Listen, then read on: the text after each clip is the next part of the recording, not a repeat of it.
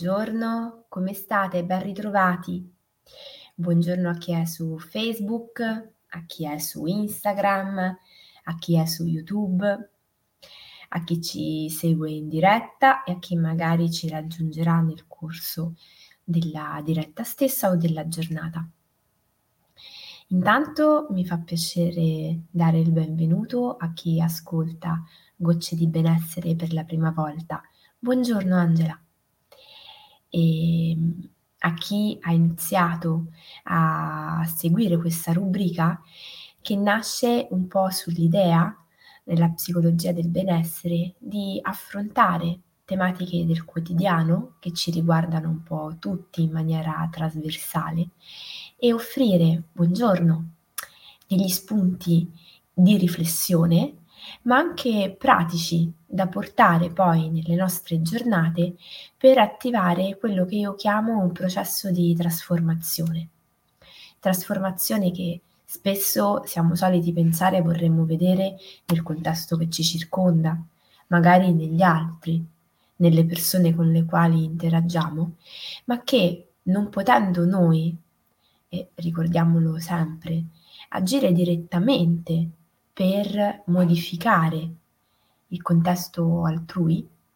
o gli altri direttamente, dobbiamo pensare che dobbiamo attivare noi, prima di tutto, un processo di trasformazione, individuare quali sono gli aspetti sui quali possiamo in un certo qual modo intervenire, non perché siamo sbagliati, questo è importante, ma perché possiamo migliorare, c'è sempre un margine di miglioramento e soprattutto quando iniziamo a fare un, un percorso di crescita personale o una consulenza con uno psicologo, un coach, un counselor, spesso accade, buongiorno, che eh, si inizi a vedere che ci sono degli aspetti della nostra vita che potrebbero in, essere visti da altre prospettive. E queste altre prospettive, quando iniziamo ad esplorarle, ci consentono magari di ottimizzare le risorse, pianificare diversamente le giornate,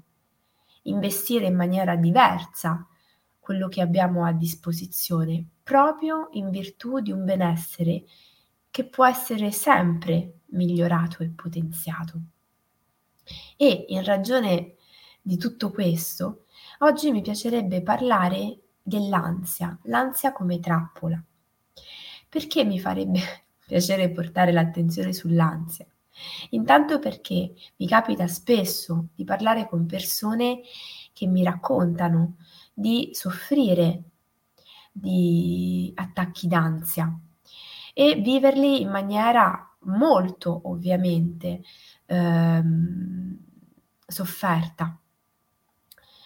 E quindi magari può essere utile provare ad esplorare altri punti di vista. Intanto noi sappiamo, perché lo abbiamo detto anche in altre occasioni, che eh, le emozioni nella nostra vita sono un po' per noi come una bussola, ci indicano la direzione. E l'ansia, come la paura, è una di quelle emozioni più primitive, fortemente legata alla sopravvivenza. Quando parlo di paura faccio sempre l'esempio del leone nella savana, che quando l'uomo lo incontra immediatamente percepisce il pericolo e dall'espressione del suo volto, dalla reazione fisica che ha di fronte al pericolo comunica a chi osserva la scena, anche se non può vedere il leone, che qualcosa sta accadendo e che è necessario o fuggire o attaccare. L'ansia, come la paura, tant'è che sono molto legate tra loro, è un'emozione legata sempre a una minaccia o a un pericolo, ma è un po' come se fosse il frutto della nostra evoluzione gli esseri umani hanno la capacità di programmare, di pianificare e ovviamente di pensare al loro futuro e l'ansia da questo punto di vista è un'emozione fortemente legata alla paura del domani, di quello che può accadere, alla famosa preoccupazione. Mi preoccupo oggi prima che qualcosa possa accadere. La parola ansia deriva dal latino angere, che ha a che fare con la parola stringere ed è infatti un'emozione che dal punto di vista fisico ci porta a delle sensazioni ben precise. Avvertiamo una tensione, sentiamo che il nostro campo visivo e soprattutto attentivo si restringe e questo è molto importante perché quando arriva l'ansia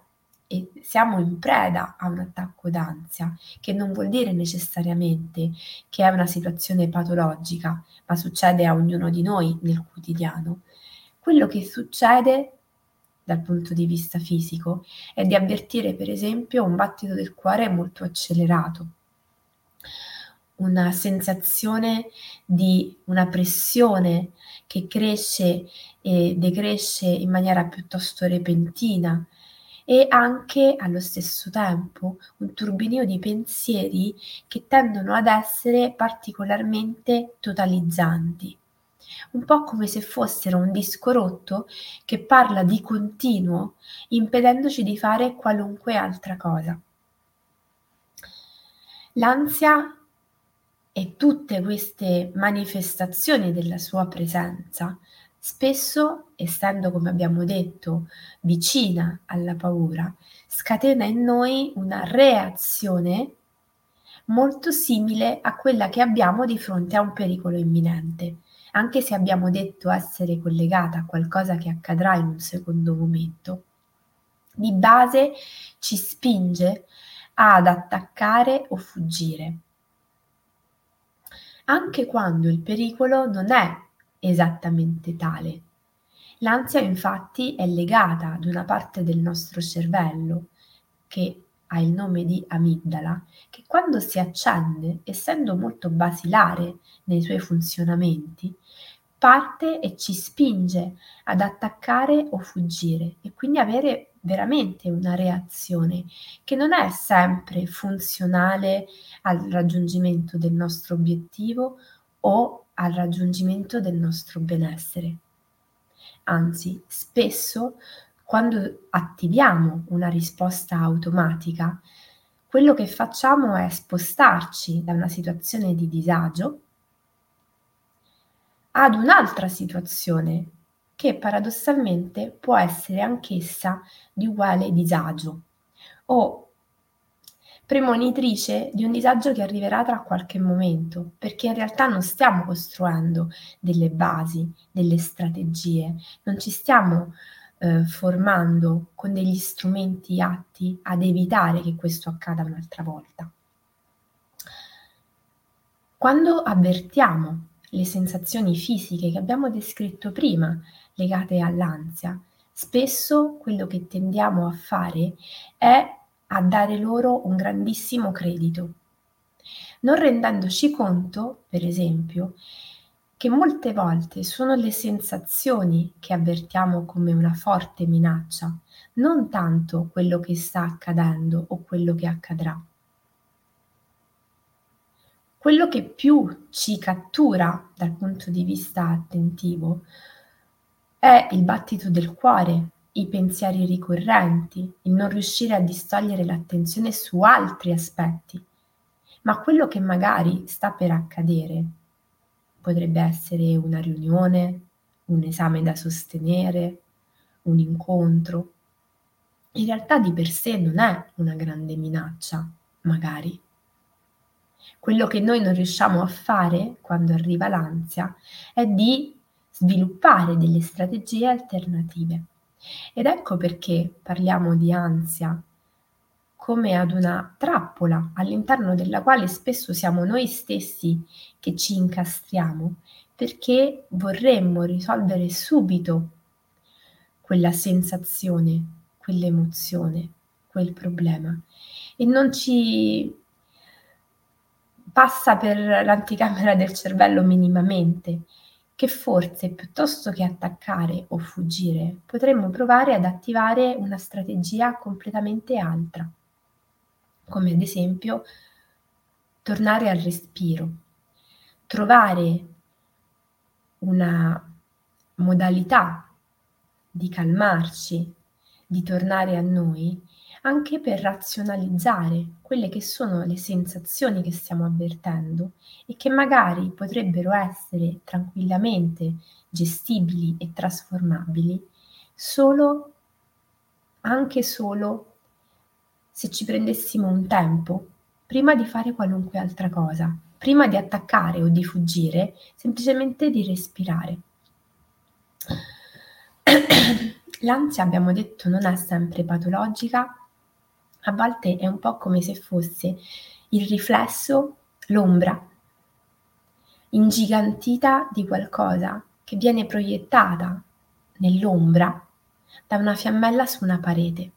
Quello che realmente ci fa paura non è l'oggetto di fronte al quale stiamo avendo l'ansia, ma piuttosto suo, la sua proiezione che ovviamente sappiamo per un gioco di luci essere spesso molto più grande di quella che è. C'è una storia molto carina, visto che siamo sulla pagina dell'Associazione Bambini e Genitori, che riguarda proprio una bimba. Una bimba che, ehm, educata a dare il suo meglio, soprattutto nell'ambito scolastico, inizia a sentire costantemente una certa ansietta da prestazione e quindi a passare le sue giornate e le sue serate a studiare in maniera piuttosto affannosa i compiti per il giorno dopo. Questa bimba è piccola, ma sente che deve dare il suo Del suo meglio per poter realmente riuscire e non può consentirsi di giocare, di andare a danza, di fare delle attività diverse dallo studio, perché altrimenti non potrebbe realmente dare il massimo e non potrebbe dunque raggiungere quel livello di perfezione al quale ambisce. Ovviamente la bimba un certo tipo di messaggio non lo matura autonomamente, spesso è condizionata, ma magari perché percepisce eh, una certa ansia e la fa sua. E così la bimba studia, si organizza lo studio, cerca di controllare sempre di più tutto ciò che riguarda i compiti, le interrogazioni, eh, quello che deve fare, quello che non deve fare, quello che deve portare il giorno dopo,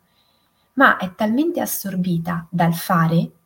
e dal cercare di prevenire un, un, possibile problema, un possibile intoppo, un'interrogazione improvvisa, che in realtà inizia a stancarsi, a perdere l'entusiasmo per quello che sta facendo, a perdere anche interesse fin quando una sera non ce la fa più, dopo aver collezionato una serie di brutti voti e anche di rimproveri, perché i professori la iniziano a vedere stanca e demotivata. E la sua famiglia è lì e a quel punto non fa altro che rassicurarla, che darle coccole, attenzioni e farle capire che effettivamente c'è anche altro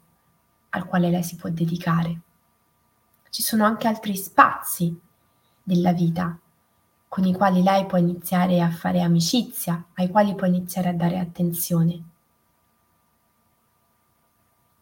A volte il punto non è fuggire da ciò che ci sembra essere importante, ma è provare ad introdurre qualcosa di altro all'interno delle nostre giornate. L'ansia ha molto a che vedere con la nostra difficoltà talvolta a sentirci come persone che hanno una vulnerabilità, che non sono perfette, che non possono piacere a tutti e quindi è molto legata al nostro desiderio di perfezione, di amore, di accettazione. E sicuramente il primo tassello sul quale ognuno di noi può iniziare a portare appunto un'attenzione è ricominciare ad accogliere l'idea che possiamo essere delle persone che sbagliano, che commettono degli errori, che non sono sempre perfette e che possono in realtà convivere con uh, questa immagine di sé amandosi, accettandosi loro per prime e ritornando a loro stesse ogni volta che sentono che la mente va altrove. In questo, per esempio, la mindfulness e la pratica meditativa aiuta tantissimo. Ma questa è un'altra diretta, è un altro tema. Mi piacerebbe tanto sapere che cosa ne pensate, come vivete i vostri momenti d'ansia, quali sono le strategie che attivate e in cosa pensate che potrebbe essere utile piuttosto che fuggire, provare a stare e ad attivare una risposta alternativa a quella solita che mettete in campo. E come solito potete scrivermi nei commenti, sui social, su Instagram, su Facebook, dove sentite che vi sentite più a vostro agio. Con questo vi saluto, vi aspetto lunedì mattina alle 7, vi auguro un buonissimo venerdì e un altrettanto buonissimo fine settimana. Un abbraccio.